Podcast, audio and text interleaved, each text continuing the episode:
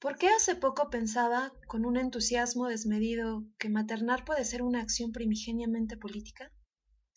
Me pregunto a mí misma mientras doy la teta al ser de dos años ocho meses que sostengo en mis brazos, y mientras David hace la cena. Me respondo mientras veo a mi hija soltarse lentamente de la chichi y dormirse en mis brazos que la siguen meciendo.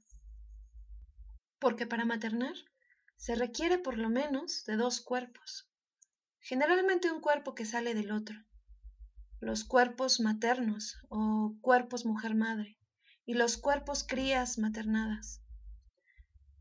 Y que hablando desde el proceso de gestación, como por una suerte de metamorfosis o mitosis o meiosis o lo que quieran las diosas que sea, una deja de ser una y se convierte en dos o más.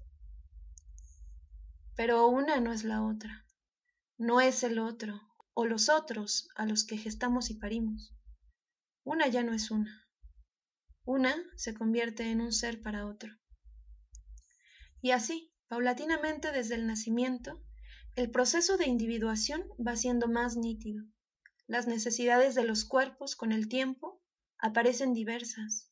Los espacios ocupados comienzan a ensancharse y dividirse, las miradas que nos devolvemos entre un cuerpo y otro, el cuerpo que materna y el que es maternado, nos confirman que somos ya una polis profundamente vinculada, pero asimétrica por la dependencia que uno tiene del otro, tratando de generar acuerdos para respetar nuestros derechos más básicos, buscando la relación más adecuada entre humanos que conviven y ocupan los mismos espacios y recursos. Nos encontramos, pues, ante la auténtica posibilidad de crear nuevas relaciones entre humanos, desde su origen, mejores vínculos, relaciones asimétricas, pero más horizontales, menos autoritarias, menos violentas.